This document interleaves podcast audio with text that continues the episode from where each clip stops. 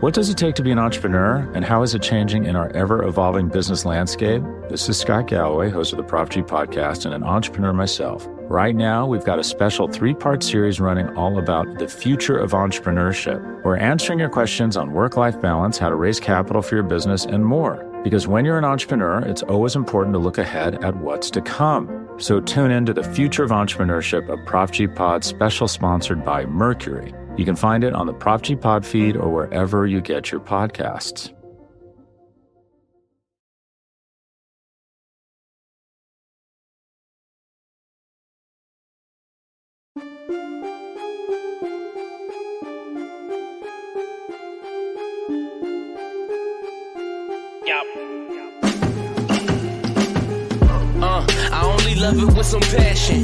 Rubber band and the money that keeps stacking. Got a honey who come with elite fashion. She too fine, I tell her that thing magic. You ain't a hustle, you broke, well that seems tragic. Gotta catch in the fields like deep passes. I tell her plug if it's sticky, then please bag it. I need the best cause I grew up beneath madness. Need a Matt Burgundy Mercy. Jewelry so heavy it might hurt me. Smoking extra kill, that extra seal. Whoa, Buffalo money need extra bills till I'm eating so much I got a breakfast deal. What is going on, ladies and gentlemen? It's your boy Jay Spencer King. I got my man Steros for the girls with me. I got Antoine. St- he's in and out. I don't know what's going on with his technology at the moment, but we are back. We are live. We are here for the chop up. I know y'all used to Wednesday nights being for uh, the Hump Day Hotline with me and Joe Miller but y'all know every uh off season joe kind of takes a break so what i've decided to do is i've decided to to give myself, Sterling, and Antoine some freedom on the weekends and, and let us party it out on weekends and then work during the week. So the chop up for the off season will be happening on Wednesday nights. Um, Hump Day will be back, but right now, chop up is on Wednesdays. We got it going. What is going on, Steros? What's up, Antoine? Hey, how you doing? What's going? What's good, man? Man, how y'all Not been? Much. I feel like it's been a minute. Yeah, it has been a minute. The off season is uh, in full effect. Yeah, yeah, and, and we got the we, we got the the usual suspects in there. We got uh my man Richard Rush, we got Don in the building, Sarah's here. Um, not sure who Reptile is, but thank you for joining us. Funny name. And my man Daryl Domes is kicking it with us too. Uh look, it's it's um I haven't even talked to y'all about the Super Bowl. So so let's take it, let's start off there. Let's start off at the end of the, NFL year. Um, just reactions, thoughts, on on the game, the halftime show. I don't really want to talk about the halftime show, but you know, thoughts on the game. Let's start with one. I mean, it was a good game until the end. It was kind of uh, anticlimactic at the end, but you know, I think overall it was a really good Super Bowl. Both teams were kind of going back at it. You know, you hate that uh, you know holding call. You know, mm-hmm. decided mm-hmm. the game, but that's just kind of what it is, and you know that was the right call, unfortunately. So, I mean, but overall, I thought it was a really good game by two good teams, uh, two you know uh, the two best teams uh, in the league all year long, and you know they proved it out there on a couple of weeks ago on Sunday. Sunday. Yeah, I I think for me the, the reason why I hated the ending of the game is it was a hold. So I, am not going to get on here and say it wasn't a hold or whatever, but they was letting a lot of those calls go for the for the most part of the game. And I think that's why the defender thought he even said in an interview, he's like, Yeah, I, I held him. I thought they was gonna let that one go, but they caught it. So I, I just feel like, you know, if you're gonna call it one way for three quarters or three quarters and you know nine tenths of the last quarter, then you should call it that way throughout the entirety of the game. But you know, Strauss, how you feel about the game? Yeah, it was a good game, man. Uh Jalen Hurts was impressive. He, he played mm-hmm. a really good game, man. Um, DeVonta Smith, hey, that dude cold. DeVonta Smith is cold, man. Uh, but you know, I felt like the whole time, you know, even as good as Philly started out, I just felt like the Chiefs were gonna they're gonna find their way in the game. And, and in the second half, you know, they they definitely proved that Mahomes is he's gonna be Mahomes. And uh, you know, it, it, it was a offensively, I felt like, you know, it kind of made me put things into perspective, uh, just not from a Bills point of view, but just from an NFL point of view when you spend so many resources on a defense, but at the end of the day, what does it really get you in the Super Bowl? I mean, these teams are scoring 35 points, right? Mm-hmm. Uh, it, it, so kind of for me, it was just kind of uh, I just kind of had to check what I believed about you know, high price, high ticket, resource filled defensive laden squads like the Bills, maybe uh, they should temper those a little bit. Yeah, well, see, I don't know. I don't know because if you look at the rest of the games that it took both teams to get there, defense did play a big part in it. I just think once you get to that stage where you have that level of quarterback play, you know what I mean. But but other games, you know, the Eagles dominated on defense, and, and the Chiefs had moments where their defensive line, Chris Jones is. I mean, I know we know, you know, and there's a lot yeah. of sports fans who know, but but people who are more of a casual football fan and don't really watch until the like the big games or the playoffs. You know, Chris Jones is that dude, man. So I don't know. I just think I think defense is still important, but I, I do agree with you, man. Like at, at, some point, and I've been pounding the table for this um this past season for the Bills. You can't, you can't, you don't want to be that franchise like the Green Bay Packers who, you know, you keep getting defensive players in the draft, or you you make these big splash moves in free agency for a defensive player, but you don't use high draft capital on a on a weapon for your quarterback. Um, I, I don't know. I don't know if y'all agree with that statement or not, but I just feel like that's that's going to be what ends up being the Bills' problem if they don't kind of change it going forward. They haven't drafted the Buffalo Bills haven't drafted an offensive player in the first round since Josh Allen. Like, yeah. like think about that. Like when we drafted him, and then I mean, really, we could say that same year because they drafted Tremaine Edmunds. So really, they took a defensive player in the first round every year. I just, you know, I, I don't know. Well, I, I mean, you got to look at it like uh, who would you take in that situation if you had to do it over again? I mean, I, I, don't know. You know, I guess I would have to look back and see who was available back then, but uh, maybe you know it was the right move to take the defensive player at that particular spot. So it just it just depends. Like, I mean, you could just play residual history like all you want to, but you know, I, I think it's important to just take. I'm all about taking the best available player, like no matter where you where you're drafted. So but yeah, I mean, at some point you definitely need they need to get him more weapons, and I think they're going to take an offensive player this year, whether it be you know a running back or wide receiver or something like that too. I definitely think they need to address both of those. Yeah, they do. But I tell you what, I know I just was talking about the first round, but man, the second round we took Cody Ford over DK Metcalf. Like, I just, just, just. I mean, you know what I mean? Like, so yeah, I get what you're yeah. saying, but I mean, like, there, and I, I bet if I went back and looked, there's specific things I can look to. Like the year that we took, um, because we double dipped. We did Greg Rousseau and then we got Boogie Basham. Like, yeah. what have we like? And then and then so then okay, you talk about that, and it might have been right at the time. But then you expect those guys to show up. You have a playoff game against the Cincinnati Bengals, who has three backups on that offensive line starting, and and you can't get a sack on Joe Burrow. Like you can't you can't even sniff Joe Burrow but you got first and second round talent all across that defensive line. And uh, well, you thought anyway. Well, right, but I'm saying like so. At some point, that's when Sterling's um, point comes into play, where it's like, no, maybe we need to switch this up, and instead of investing so heavily in that defense, man, do something to put some points on the board. You can't score ten points. I'm not going to beat up on. I'm well, you can't. You can't just. You can't be afraid not to take a play defensive play just because it didn't work out the last time. You just still gotta. I still think just taking the best available player on the board is uh where what teams need to do. If you got a need, well, that, you know, just take it. I, I, feel like that's what teams say, but that's not what they yeah. do. That's not how they. Some, some teams they do. usually draft. Very few. Do. Very few. The majority of the league drafts for for need. There's few teams. I would say what five? Can you name me five teams that actually draft BPA? It's yeah, hard. It's hard to find. It's I can. You can. Yeah, we can. Yeah. But can you, you get what I'm saying? Majority yeah. of the teams draft for need, and so I just think there needs to be a philosophy change when it comes to the Bills and how they evaluate the roster. Uh, you know, not every year. And I would love to take best player available. And if if Bijan Robinson was there at 27, I'd take him right now at 27. Uh, and running back is really not the Bills' need, but uh, I I just think they need to really kind of take a look at things and and and uh, maybe uh, attack it in a different way because it has been working. I feel like so I wanted to respond to that running back. No, I think it. Is, I mean, well, I think it's a need, but you know, we could disagree all you want to, but yeah, I mean, I think I still think they need to. It may not need to be a need in the first round, but I still think they need to take a running back at some point because you need. Oh, for sure, for pressure. sure, for sure. You, you but, need to take pressure off him. Yeah. But my point being, if Bijan Robinson, if it's BPA, I mean, he's one of the top three players in the draft, in my opinion. So you you gotta, if he's there, you take him. You just take him.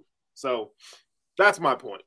Did y'all see the report? I mean, and it was just speculation. This isn't like a real a rumor or anything happening, but there was speculation. I think it was on ESPN uh, yesterday or today where they said that um, the Buffalo Bills should take a crack at trying to trade for Derrick Henry in the last year of his contract. Yeah, somebody. Uh, it was like a segment, like it was like splash moves or something like that. I can't remember. Mm-hmm. No, I didn't see that. Was. And then yeah, somebody had said like the Titans trading Derrick Henry to the Bills, and yeah, and then their point was Derrick Henry. They want to get rid of him before he gets too old.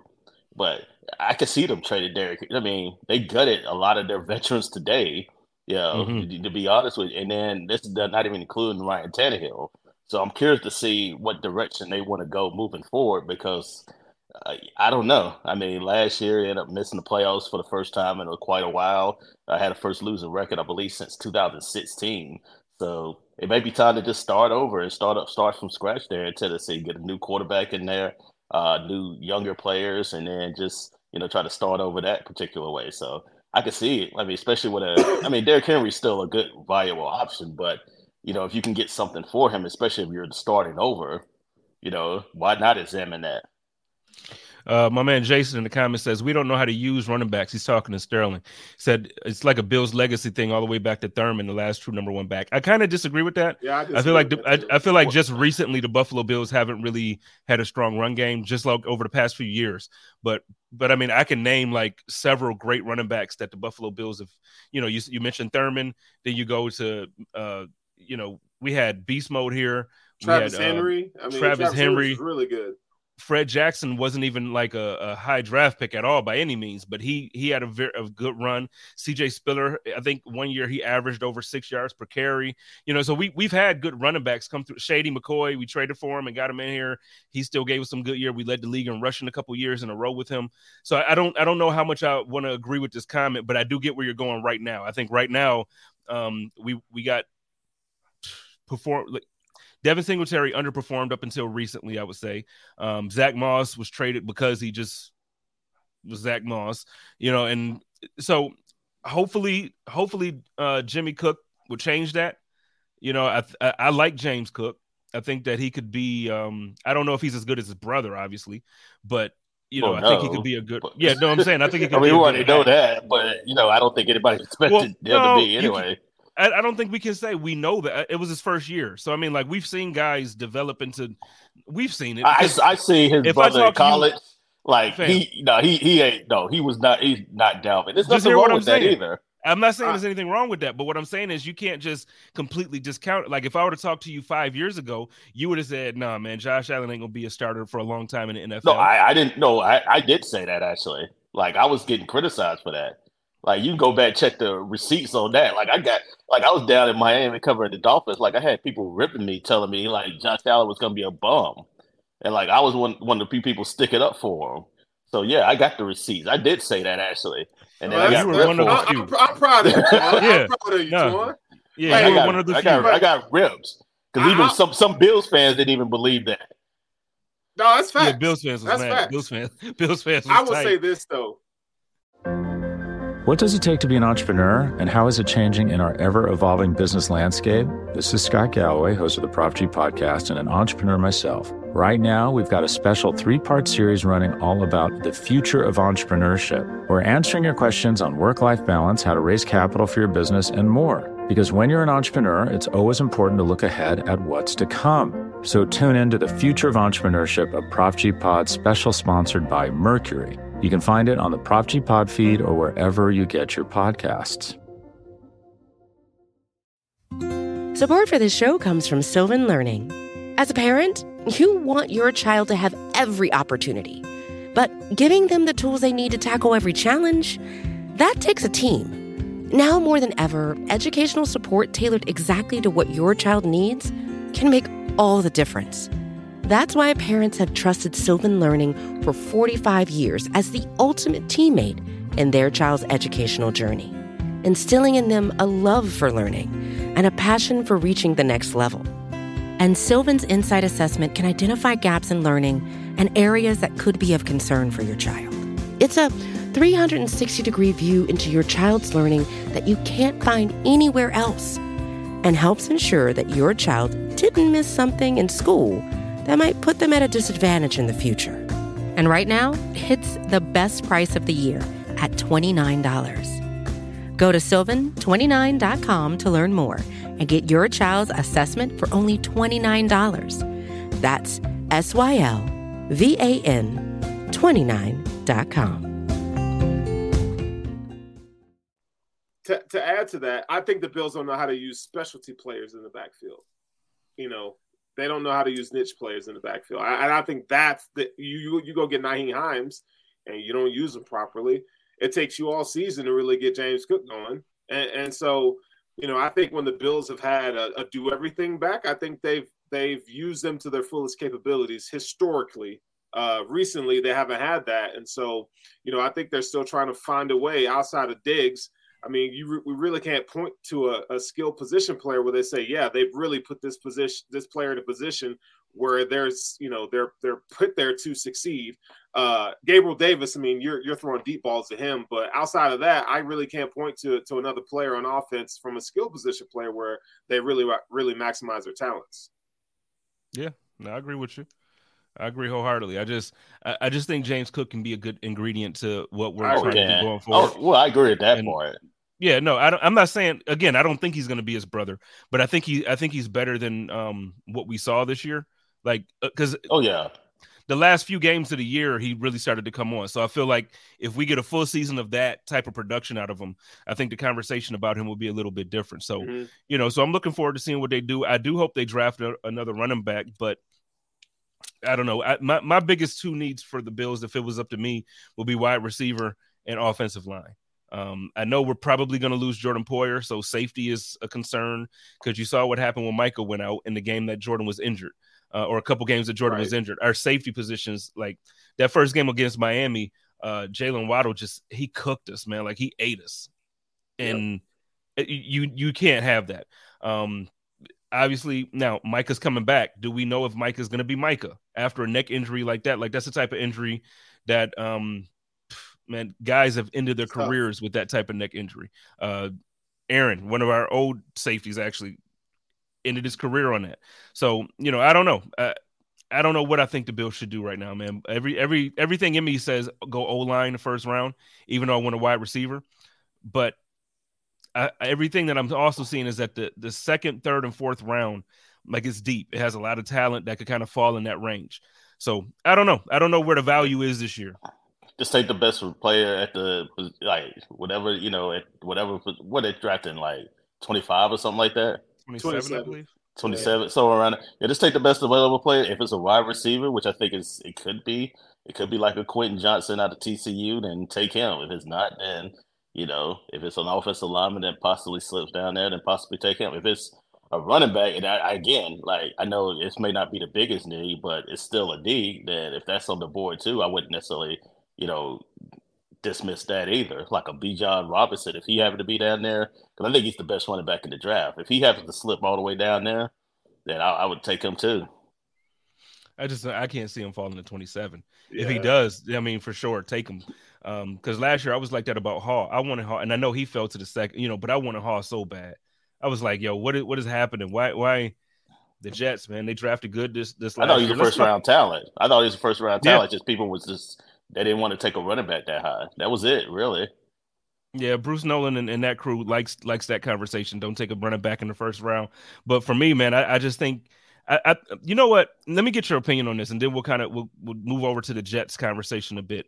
But I feel like um, teams value draft picks more than they do players. If that makes sense, like so, I feel like the way they talk about trading the picks and the way they talk is like, but then when you look at who they actually took as a player, a lot of times it doesn't equal out to the value of what they're expecting the pick to be worth or something like that. So I feel like when we, you know, we overvalue draft picks at times. So like I don't think I don't think we should do like the Rams and trade all our picks away just to get a bowl. But a lot of times, you know, the way we talk about let's talk about the Bills again. I just talked about Cody Ford.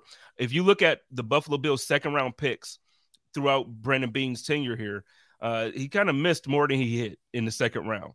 Um, AJ Epenesa, uh, Boogie Bash. I, don't, I wouldn't call Boogie a miss, but we'll see. Uh, Cody Ford, you know, so we we have some misses, but wasn't it the one year where we could what did D Hop? I know that was the year we traded for for Diggs, but D Hop went for like a second and a fourth or something like that, right? Yeah. Yep. Yep. Yeah. So again, like I feel like sometimes we overvalue draft picks, and we're talking about because of that night. It's a big night and it's young, but if you can get a player like that for a number two or three, like wh- why not, man? Like I, I don't know, and that's why I'm not a GM. Obviously, I, I look at this probably Well, wrong. I think some teams don't value the draft picks. I think some do. It just depends on where you are, like in your process. Like obviously, you talked about the Rams. Like they were going for it, so they're just like like f them picks. Like we just gotta you know go for it, and you know, and it Mhm. worked out. They get the Super Bowl. Yeah, Tampa Bay. I mean, not necessarily with the picks, but they just you know when you go get Brady, you're obviously going for it at that point, and then you end up winning the Super Bowl. It just depends on where you are, like in your franchise. Like if you feel like your window is short, then you're to definitely go for it. If you feel like you have a long window where you're able to build your team, like the Bills and Kansas City and stuff like that, then yeah, you might decide, you know what, let's develop these players and hopefully they can, you know, contribute down the line for us. All right, well let's uh let's let's pivot a little bit. Let's talk about the Jets. Um, so the Jets have been kind of dominating some of the NFL headlines right now because they're one of the teams that are shopping for a veteran quarterback, and Derek Carr sounds like probably the fit. Um, there was obviously rumblings about, no pun intended, rumblings about uh, Aaron Rodgers and you know Garoppolo. How do you feel like this is playing out? Where do you see this ending up? I mean, what, what they want to number one is Aaron Rodgers is their number one option, but nobody knows what he wants to do. I mean, that man's in the cave or whatever, whatever the hell he's doing, like eating some mushrooms and you know having a good time. Like what? Like I don't know what he's doing, but the fact of the matter is, like he's he's the guy that they want, and until they get an answer like what he wants to do, which I think he's going to go back to Green Bay, I really do. You And do? then uh, once they get an answer from him, then I think they'll decide, you know, where to go with that. If it, if he stays in Green Bay, then you know I think they might go out to Derek Carr. I mean, Aaron Rodgers, he might decide he may not want to stay in Green Bay and want to go somewhere else too. It's a, it's that, those options too. It's you know the Raiders are definitely an option as well. So yeah, I think that he's the number one candidate. If and then Carr is after that, and then Carr Yes. wants to you know look around and see what else is out there as far as money. I'm sure maybe Tennessee becomes open.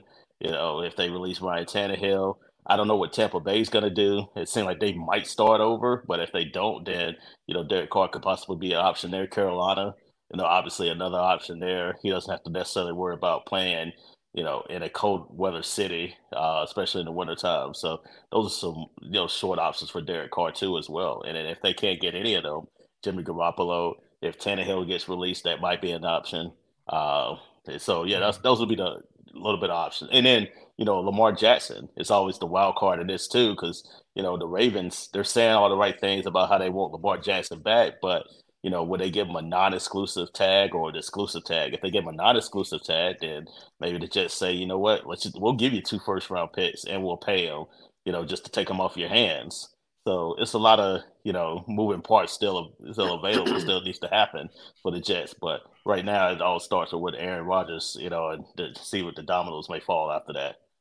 Let me It's tell kinda- you what. Well, Charles, let me say this, and then you got it, man. Yeah, yeah, yeah. If if the if the Baltimore Ravens are dumb enough to allow Lamar Jackson to leave Baltimore any way possible, I don't care if it's with the with the non-exclusive tag. I don't care if they trade. Or, I, if you What- first of all, no, you you say listen.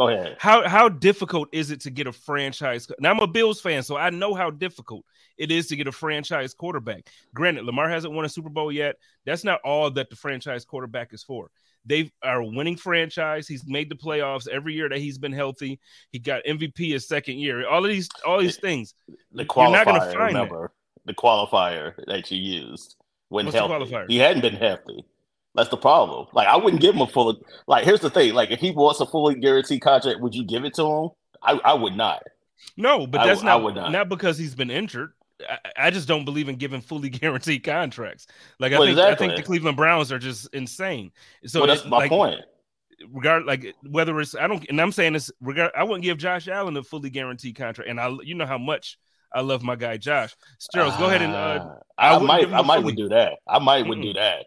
Yeah, I no, wouldn't I mean, we're talking Lamar Jackson. I have a, some thoughts on uh, Aaron Rodgers, but I'm not giving Lamar a full a full contract, a full guarantee, fully guaranteed contract. And and if I'm the Jets, I'm not trading for Aaron Rodgers. Like, why are you going to trade for a stopgap quarterback for the next two years for a guy that you don't even know that wants to play?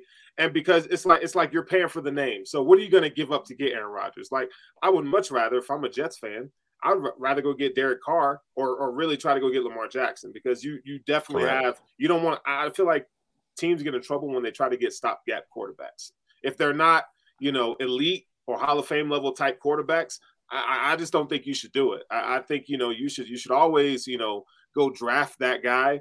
Or, or if you're in a situation like the Ravens where you know they, they may be wanting to uh, part ways with a guy like that, then yeah. But I'm not. I wouldn't. I wouldn't touch Aaron Rodgers if I'm the Jets. What you know they're going to want the kitchen sink. What I mean, Quinnen well, Williams, Sauce. I mean, you, are at least going to win a first though. They're at least going to win the first round. At like, least. Here's my thing with it too, and yeah, it, it kind of goes back to your point, Sterles. It's like, okay, they're gonna. What happens if they do trade for Aaron Rodgers? They're they're probably right back in the situation next year. Like he's like, oh well, I don't know if I want to play again, and then you know you're at his mercy. And then you're like, okay, what do we do? Do we, yeah. you know, draft the quarterback? Do we not? And then how many years is he going to play? Another two? I mean, remember the Brett Favre situation? Like, same thing you know, at the end of his career, they ended up trading Plain Ray trade him to the Jets, and then he stayed a year. And then he went to Minnesota for a couple of years after that. So yeah, I, I think Derek Carr, I think Lamar Jackson should be number one option. And then if he's not available, then you can pivot to Derek Carr, or you know, we'll see if depending on what the the Packers may want to give up, you know, for Aaron Rodgers, you know, a want for Aaron Rodgers, then yeah. But yeah, I, I kind of agree with you because it's not like I mean Derek Carr is an average to an above average quarterback, but if the defense plays as well as what they did last right. year for the Jets, then they're a playoff team. Right. That's all they need. They, yep. they need their their playoff team with Derek Carr. Yeah.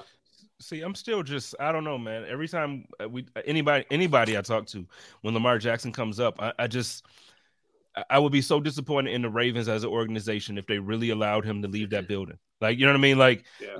again, like just the, so, the regular conversation. Before, I know we're talking about injuries because you want to talk about. Now, I agree with you about the fully guaranteed deal, but you know how difficult it is to really find the guy at quarterback, and they have the guy.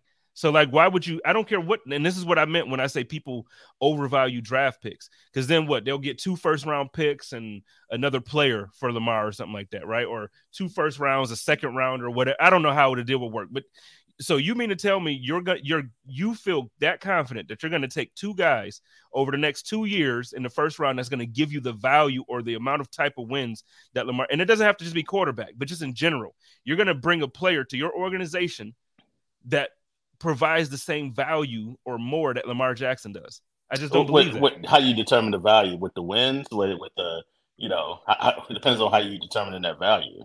I mean, I mean, you could literally talk about it in any way. Like when he's in, they win. The the money that the, the team generates because of him. You know what I mean? Like he's a hot ticket. You know, I just I don't know. I just don't feel like it's a. So what if. Lamar Jackson says, "Well, I'm not going to play for anything other than you know the guaranteed contract"? Then I, what I would do is, in that case, what I would say, okay, I, I would call this bluff. I was like, okay, we'll we'll tag you, but it's going to be non-exclusive and then you force somebody else to do your dirty work for you. Then if somebody else wants to get before they get guaranteed contract, God bless them. Like mm-hmm. give us two first round picks or whatever you want to give for them. But I'm not gonna do it. Like I wouldn't just let them walk out the door. But if somebody wants to be dumb and give them a two like a fully guaranteed contract, then you know, okay, cool. Like yeah, I'll yeah. take the picks in return.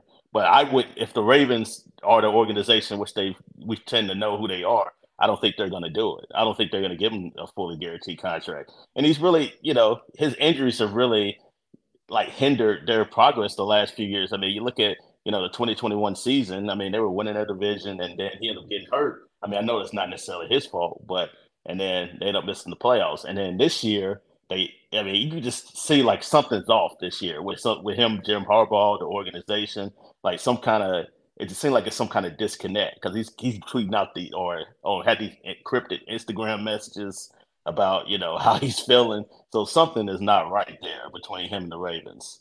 Mm-hmm. Yeah, they're not giving him the bag. I, I, I, guarantee you, if he wanted to, I'm not. I'm not questioning his integrity, but he he's playing for uh you know to protect himself. You know. Oh, I get it. You know, he probably didn't want to come back uh, knowing that they didn't really value him. And, and it, with the, those things always are kind of uh, questionable. I mean, you got to look at the Dolphins as a prime example and, and how they kind of flirted with De- Deshaun Watson. And, you know, they really didn't want Tua to be the starting quarterback. That's why we're doing the, sh- the shuffling with Tua and, and, and uh, Fitzpatrick. Well, Brian so, Flores did, yeah. So you, so part of me is like, okay, well, how much does the owner have to say in this? You know, or the GM, like where are they at on the whole thing? Do they really value Lamar Jackson's play style? You know, because it could be a, a schematic difference in how they view the player. So, I, I mean, I, I if I'm the Ravens, I try to keep him.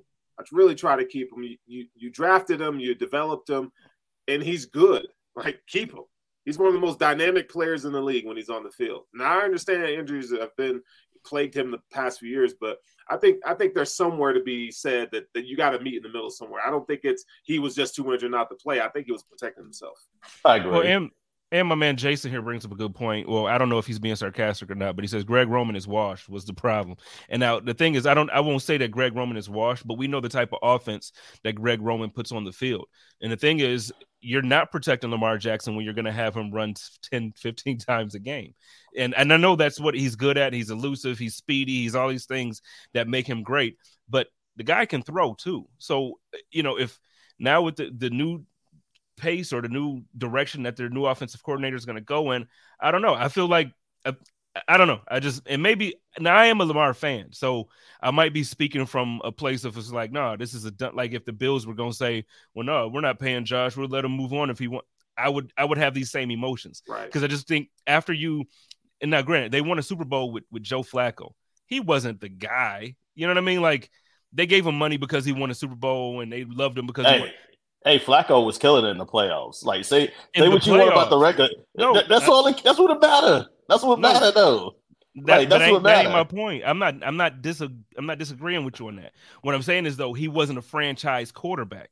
Anybody can get hot at any moment. Like you know, but he he was hot in that playoffs for the time that he was hot. They won the Super Bowl. Yeah. But he wasn't the guy. He, he wasn't. He, no, Flacco was like a good. He was a good ten to fifteen. You know, as far as ranking quarterback at for his time. Like he was solid. He wasn't great. He wasn't elite like as people were saying. But I mean, was Eli Manning? Good. What about Eli Manning? Was he elite either? No, I, I didn't think exactly. Eli was, was, a great coach. So exactly. I'm saying I have the same opinion, but I just feel like now you get a guy that's super talented like Lamar Jackson, and so I don't. I just and and the thing is, it's hard to win a Super Bowl, man. Like, it's not like just because you get a franchise guy, you're automatically to win one. There's teams now with good quarterbacks who still may never win a Super Bowl because Patrick Mahomes is in the league. Like, it's the NBA thing. Like when Jordan was in, like he that that six year or seven year period, he had the one year where you know uh, my man Penny knocked him out the playoffs. But other than that, he had that six seven year run where it was like people just weren't winning championships because Jordan was in, and that's just it just the same thing with Brady. Brady had his time. It was Brady, Manning, all that. You're gonna have a franchise guy. Success isn't always measured by a Super Bowl win. So that's why I just I can't see it.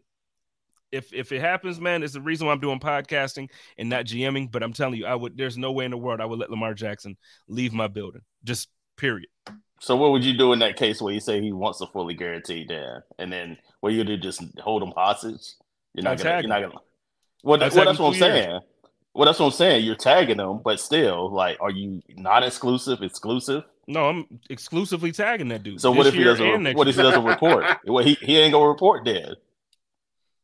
You ain't ah. you ain't gonna make you, you in the same situation that you're in. Like you still don't have a nah. quarterback then. I think it goes play. back, but I think it goes back to the organization. And when you have a quarterback like that, I feel like they didn't do enough to protect him. They didn't get him a, a wide receiver one, and, and, they I think they were limited. You can say that, but they were limited on offense with Greg Roman as offensive coordinator. His his his his, his passing game design was not very good, but run it the run game and, and their and their offensive line and their blocking was superb. He's, he's great at that. He's always been good at that.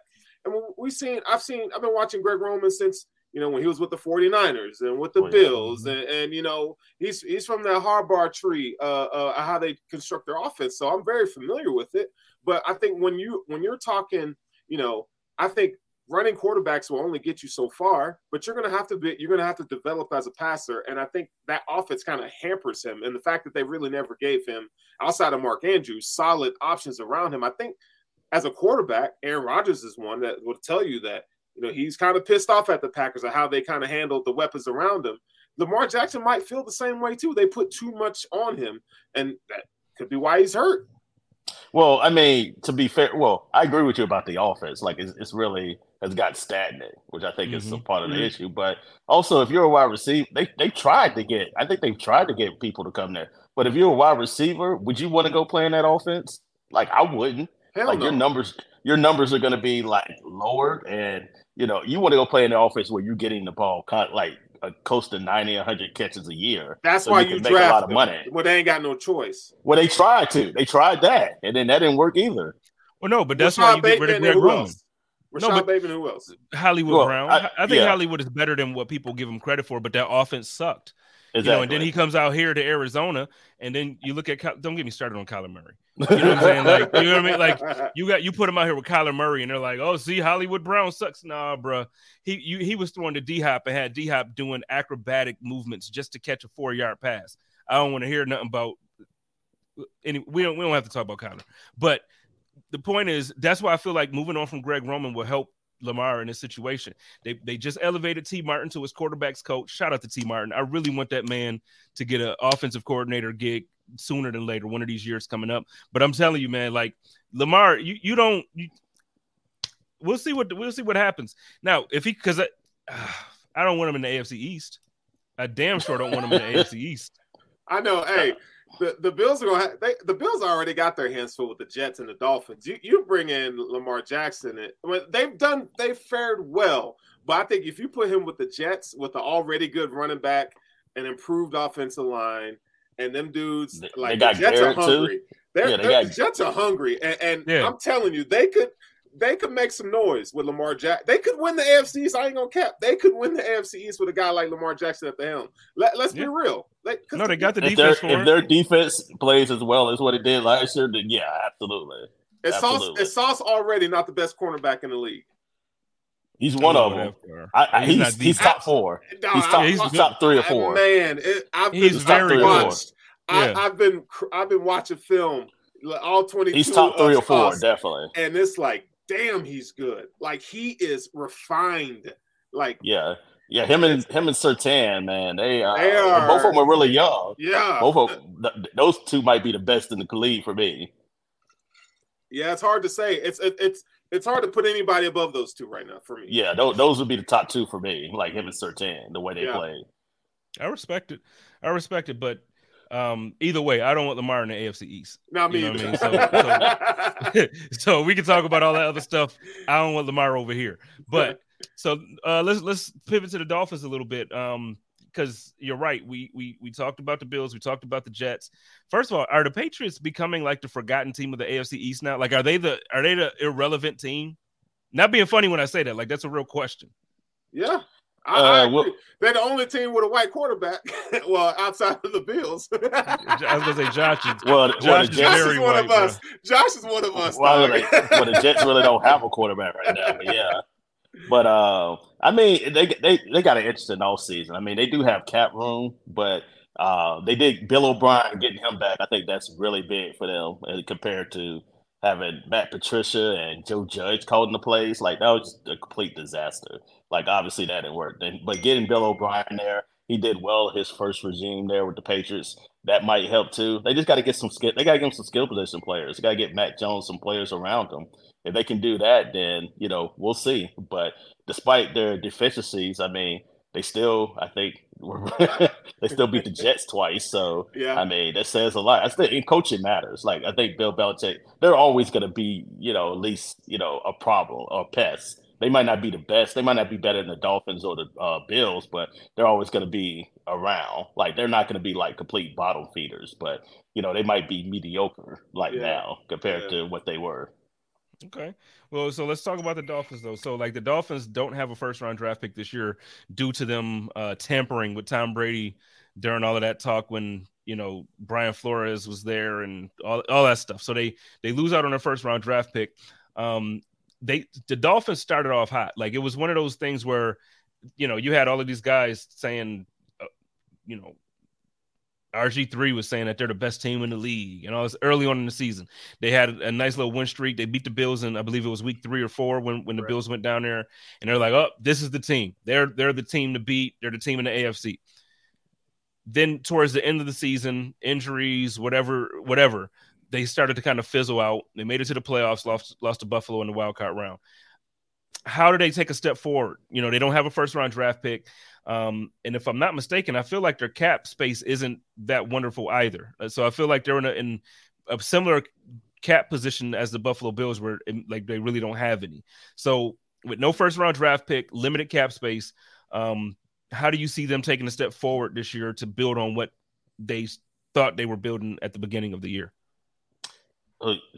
Well, I guess I'll yeah. go. Uh, yeah. Like I think you know, for what they, they got an interesting all season. For one, like um, they got to make a decision about Tua first of all, like his you know fifth year option. Do you pick it up? Do you not pick it up? And then if you, do pick, it, it up, then I don't. I, I, would not pick it up, but you know you definitely can make the case where you could pick it up just because you know it does protect you in the end. It does protect him as well. But even if you do pick it up, then as you alluded to, you they don't have a first round pick. But you know I definitely think they we talked about the Bills and them needing maybe some running back help. The Dolphins certainly need probably more running back help than Buffalo. I think you know just the fact about it, they had like a stable of running backs, but none of them were really consistently good throughout last year. So I think if you want to get Tua some help and get some get those weapons, uh, Waddle and Hill some help too as well. Get a running back there. I mean, Josh McDaniel, like he comes from a tree in San Francisco where they value running the football. And I think you definitely have to do that. They, the offensive line has to get better still.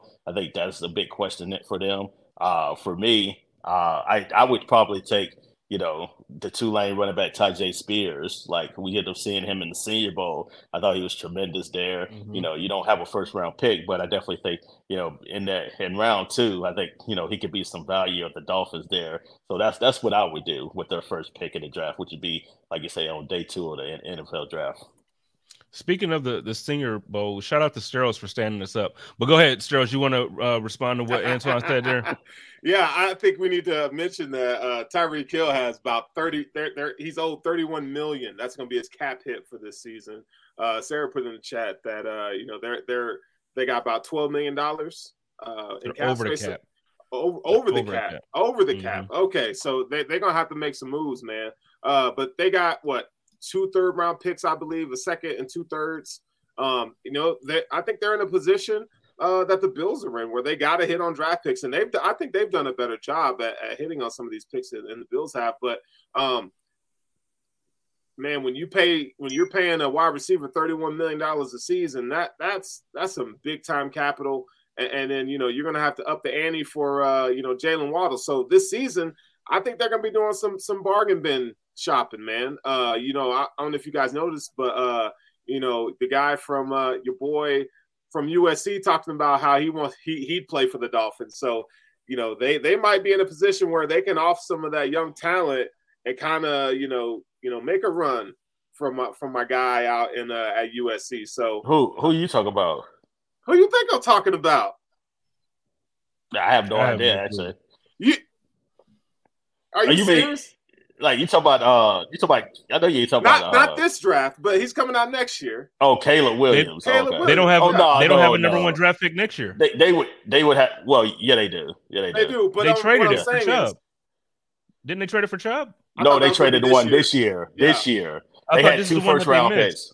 Oh, they, they had two, first round picks. They had San Francisco and then they're own, and then okay. they traded they traded one for Chubb, and then one got taken away from them. So okay. I, they, they, may have to like Jevon Holland, yeah. or, or, they may have to parlay some picks. I'm saying if they want to go get him, that I think they. Oh, should. you got you go out to go up pretty high. Like you, you, you might be close to bottoming it out, like just to get get there. Because I mean, it's what they're gonna do?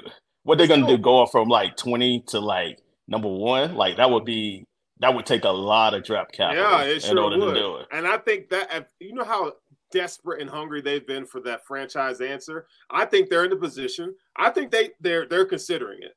I think they're oh, I think, because they don't I, know what, what they're going to have in Tua. They don't know. I, I think I, I have a hard time. I have a I hard time believing like uh, a team like Tampa Bay or Tennessee, as we talked about, if they get the number one pick, you think they gonna trade that away for for Hey. uh, uh Drake Maye's going to be there. There's going to be there. There's already three quarterbacks that are that I believe that are going to be pretty good. That already. see- I class. agree. But But see, I mean, I just feel like, and I'm sorry to cut you off here. I just feel like Tua. I know we look at him a certain way, but I'm telling you, it- he they he was looking like an MVP this past season. You know, in that system, in that system, he was looking like an MVP. His problem is his concussions and his health. You know, like the same thing we're talking about Lamar, not Lamar with concussions, but it's just health. They're not gonna. They're 100 percent gonna pick up that fifth year option. They're gonna try to extend that dude. He's gonna be the quarterback there for a few I don't years. know about that. I think it's. I think he, Okay. uh, Oh, Tua, in my opinion, okay. is he's he's limited. He's a he's a limited quarterback. There- I think they'd be crazy not to be looking at these other guys next year. I, I would I I could see them picking up the fifth year option, but extending Okay. him like what? Like I'm why tell- would why, why would you Yo. do that when like this you this man is showed he is not showing the ability they- to stay healthy. who they gonna get? They Who they're not gonna lose. he it. Listen, they're not gonna lose enough games. We just y'all just got done talking about them not being able to get the number one draft pick. They're not gonna they're not gonna lose enough games this season coming up with that. They got too much talent on. Even you could put me at Hey. quarterback and with Jaylen Waddle and Tyreek Hill, they're still gonna win. Exactly, Games so why Here- here's the do thing. Here- My answer No, to that that's is what I'm like saying. here's here's my answer to that. The Chiefs traded up for Patrick Mahomes when they had Alex Smith and they were making the playoffs. So, like, keep in mind, you don't have to be like in the top ten to get a franchise quarterback. The Chiefs got one like in the team, like 12, 13, wherever they picked that, and then it was look 10. at them. That was the Bills pick. I think it was ten. But I 10, think okay, whatever. but but the thing is too w- w- what we're saying with this like when you look at you're talking about alex smith it's a completely different situation man like he wasn't he wasn't like the youngest dude in the league no more you know what i mean like he what it was time like they knew they were going to have to start transitioning from him so it they were still like, making the playoffs. They were still like they were still making the play. They were still like a viable option. Like they had the year when they traded them, they had like a first round bye. I mean, they got bounced out by the Steelers, like in the divisional round, but still, I mean, they knew it was a ceiling with him. So yeah, you're right on that. I'm just saying. So we'll see. I, I just feel like this past year we saw we saw a game and, and we saw numbers from Tua that we haven't seen throughout the rest of his NFL career. So like now I feel like they they have some type of confidence. And I'm gonna, I'm gonna talk to some some um some Dolphins fans. I'm gonna try to get some Dolphins fans on at Oh some point. God, To, to- well, no, I mean some some people that that got some sense. I know a lot of them don't, but I'm saying shout out to all my yeah. Can we, yeah, can we get some? Can we get some logical Dolphin fans? Like, can you Yeah, talk? I mean, yeah. I know some too, but yeah, I mean, yeah, you got But I to. mean, you I have to be careful like- with that.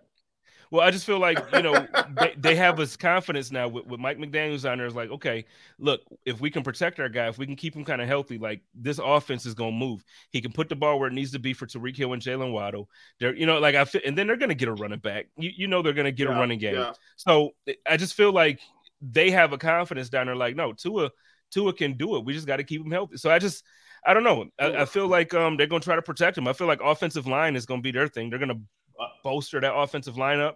I think they're going to get a good running back, try to try to have a good running game to take some of the pressure off of Tua. And I don't know. Maybe again, maybe I'm wrong. I, I could probably be wrong about Lamar Jackson and Tua. Yeah, I know- keep in mind, like I still have ties down there. Like that, this is going to be a critical year for him.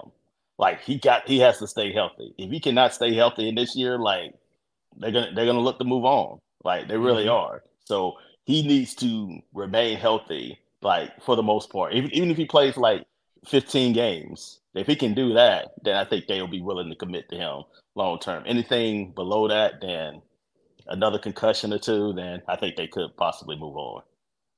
Yeah, I don't think we know if Tua wants to play. I think he does. He does. Like I think for everything that I know, like he wants to continue playing. But Hmm. you know, we'll see if I, hopefully he can stay healthy. Like I, I hope he does. I really do. Like I enjoy watching him play. So nobody, you don't want to see anybody go down like that, like the way that he did last year. All right. Well, um, so let's let's well no real quick before we pivot off of them because there is one more topic I want to touch on and get your opinions on. Um, but so with with no first round draft pick, you know, w- what direction do you think they're going to draft? I know Sterling said they have to hit. They're kind of like the Bills where they have to hit on the draft this year. But um, what do you what are you guys thinking? I think they need to go uh, look at offensive line, man. Yes. Uh, they, they, they really have some holes on that offensive line. You know, maybe look at guard. Uh, there's some good guards in this draft that that they can find in the second, third round. Remember, they got two first round picks. Uh, I think you know the top tackles are going to be gone uh, in round one, but I think there's going to be some solid contributors there. So if if I'm the if I'm the Dolphins, your defense is set, right? So if you want to go, you know, offensive guard round two, uh, offensive tackle round three, and a running back your for your other uh, third round pick, I think that's what they should do. But you know, they got to hit whatever they decide to do. They're taking best. They should be taking one of those teams that take best player available. But they definitely have some needs on offensive line, and I think you know if you're if you're serious about Tua and you want to do you do the right thing by Tua, I think that you need to insulate him with as much offensive line help as you can. Yeah, I got. I might have be quit. Yeah, running back, offensive line, definitely, and I'll throw linebacker in there too as well. I think you know, especially when you're transitioning to the Vic Fangio system, don't necessarily need edge rushers because you know you got Chubb, you're committed to him, and also uh, Jaelan Phillips too as well. But you know, kind of some inside linebackers maybe to help out. You know, Jerome Baker as well. Like I could see them taking a guy, you know, later on in the draft too as well. Okay, so well, let's let's move on from from them. I want to talk about the Super Bowl champions. So the Kansas City Chiefs. Um, well, I'm really not talking about them, but the Kansas City Chiefs lost their offensive coordinator to the Washington Commanders, and I love Eric Bieniemy from everything that I know about him. I'm not a player. I never played in that locker room. Uh, I don't cover them, so I, I, haven't even had a chance to interview him. However, um, you got some good reviews and some bad reviews on different different. A lot of players who have played with him came out and said that he helps them develop as men. Uh, Tyreek Hill came out and said that he, you know, it's like, hey, he helped me kind of figure out who I am outside of a football player and as a football player. And you know, you have Patrick Mahomes say he loves him and all this stuff. Then you have uh, Buffalo Bills kind of sort of legend LeSean McCoy say this with the Commanders. I hope he doesn't, but I think he will. What's his value? What makes him a good offensive coordinator? See, the problem is a lot of these people that go on social media, oh, he should be the guy for the job. They haven't played there. They're not in the locker room. I've been in the rooms where he's coaching, and he has nothing to do with the pass game at all. Right? When the plays are, are designed, that's Andy Reid. When you talk about offensive coordinators, I can tell you what makes Brian Daboll with the Giants a very, very good coordinator. I can tell you what Andy Reid or Doug Pederson. But when I ask about um, Eric Bieniemy, what makes him good? When we watch the film or practices and we correct the, the, the wide receivers, the running backs, the, the, quarterbacks, he doesn't talk in there. Andy Reid talks in there. Mm. He may say things to the running back because he's an ex running back coach. I get that. But he has no real responsibility. Now you go from the Chiefs, where you can hide behind Patrick Mahomes, Andy Reid. Then you, then you go to the, the Washington, where you got to call plays, you got to run the meetings, you got to run the installs. And last issue I have with him is what makes Andy Reid so great, not the call, the, the play calls, which we see that, which I mean, that's one of it. But the other thing is like adapting to the players. Will be in me. He's my first practice, I couldn't believe it.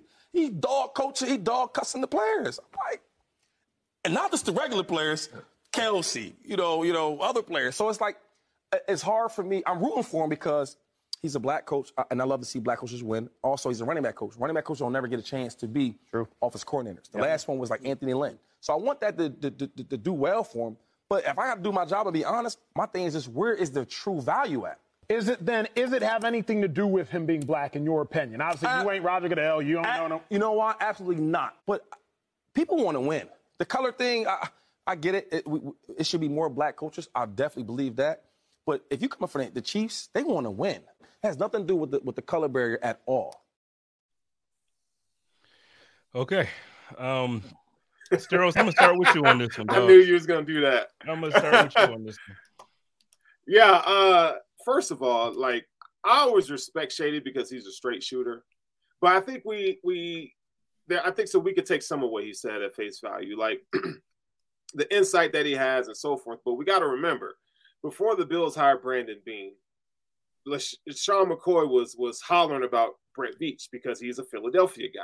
So, so he's going to be partial or biased to Andy Reid, Brett Veach, and those those guys in Kansas City, right? It, it's just the way it is. Now, I don't, I can't sit here and say that I know how Eric Bieniemy is in the locker room, and but I also could say this that if you're around a guy like, you know, Andy Reid, the way Andy Reid, his craft, you're gonna he he taught you for so many years. You're gonna take some of that.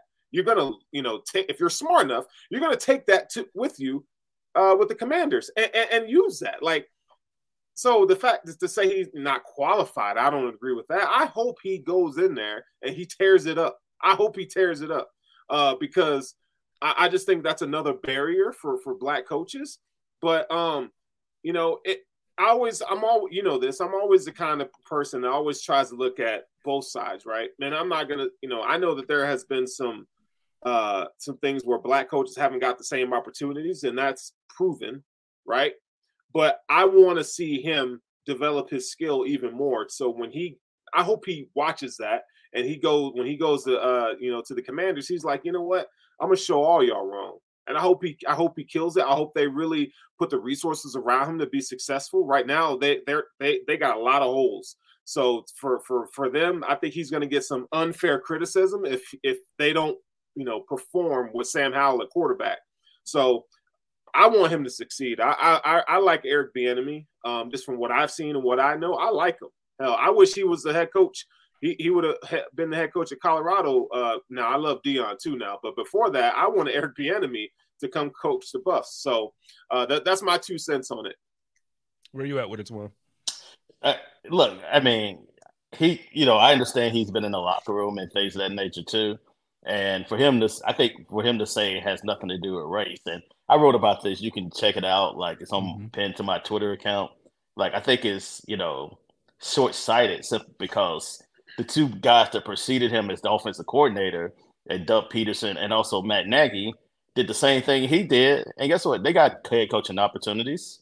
Mm-hmm. I mean, you had Joe Judge, like he was the special teams coordinator of the Patriots and get a head coaching job.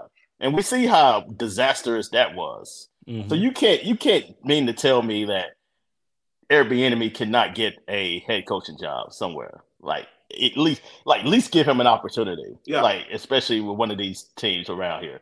So race has a lot to do with it. Like a lot of people sit here and say, well, it may not, but a lot of the owners hire people that either recommend it to them or they feel comfortable with. And I get, you know, the history, you know, some of the, you know, the concern there with Eric Bieniemy when he was in Colorado and things of that nature too. And I also detail this in the article, but it's also been other coaches around the league that have gotten second chances too. And also, it been coaches been arrested, been got in trouble, and they still gotten uh, coaching opportunities. So yeah, every time it seems like we as black people at times we have to do the extra. We have to go the extra mile. Like we have to be nearly perfect to get a certain position, whether it be a head coaching job in the NFL or any position like in life at times.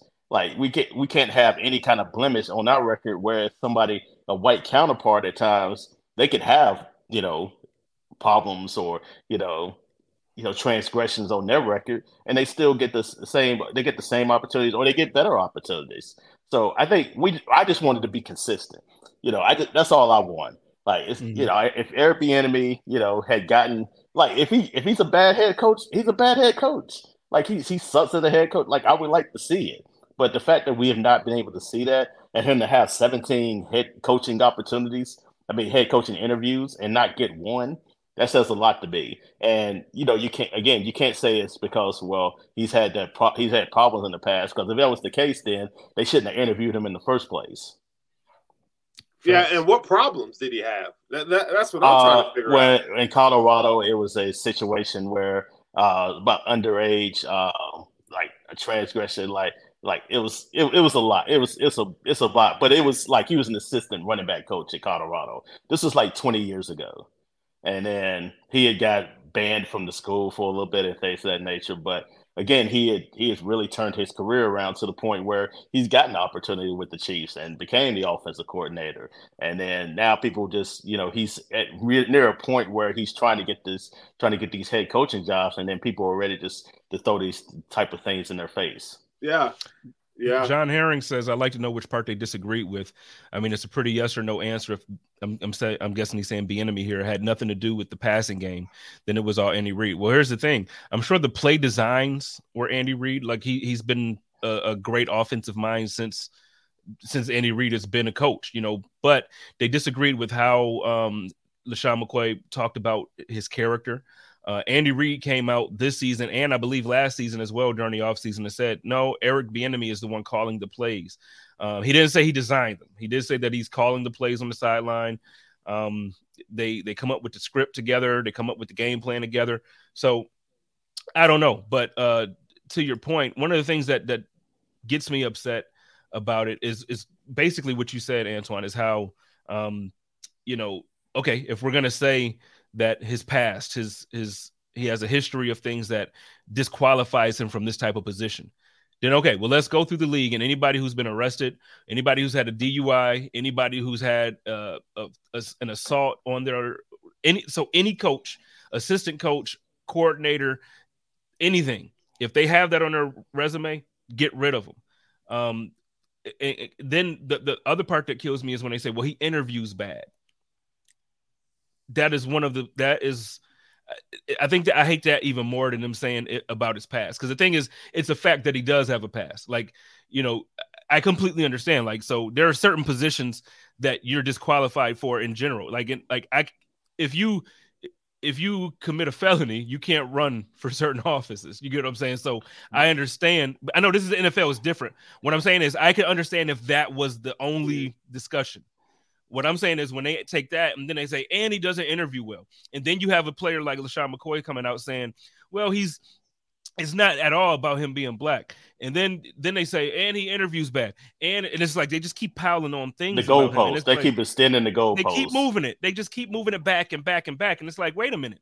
This dude has led. Now, if you don't want to believe what Andy Reid has said, well, no, he calls the plays. That's on you. If you don't want to believe that Patrick Mahomes saying, no, this guy is super important to the way I've developed as a quarterback, that's on you. But you have guys coming out co-signing this guy, and then, like you mentioned, 17 interviews and he didn't get one.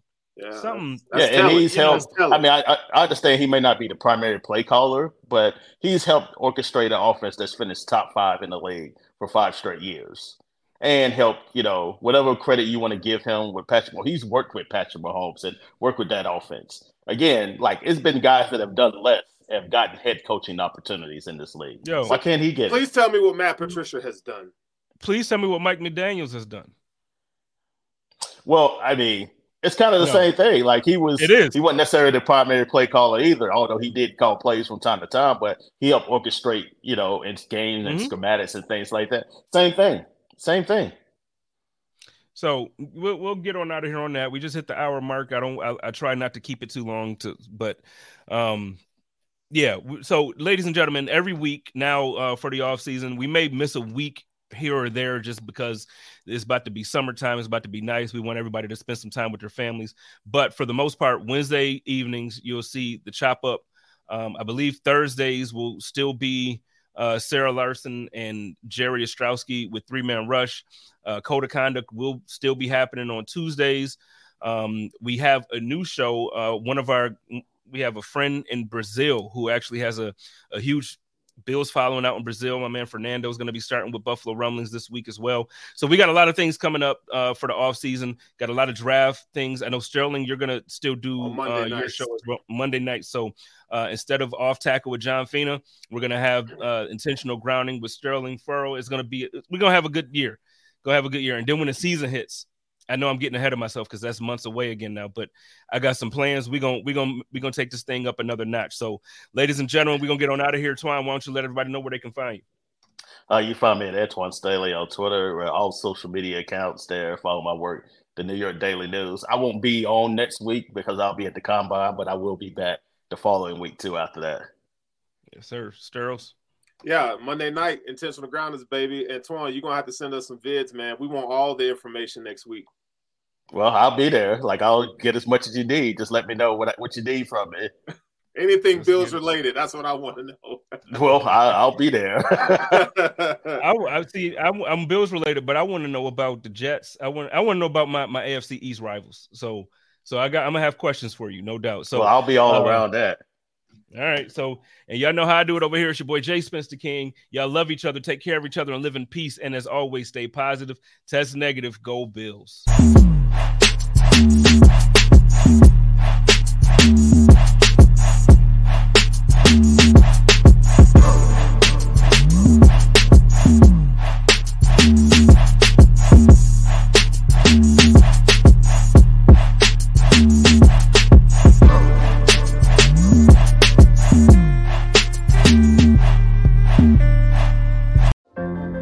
What does it take to be an entrepreneur, and how is it changing in our ever evolving business landscape? This is Scott Galloway, host of the Prop G podcast, and an entrepreneur myself. Right now, we've got a special three part series running all about the future of entrepreneurship. We're answering your questions on work life balance, how to raise capital for your business, and more. Because when you're an entrepreneur, it's always important to look ahead at what's to come. So tune in to the future of entrepreneurship, a Prop G Pod special sponsored by Mercury. You can find it on the Prop G Pod feed or wherever you get your podcasts.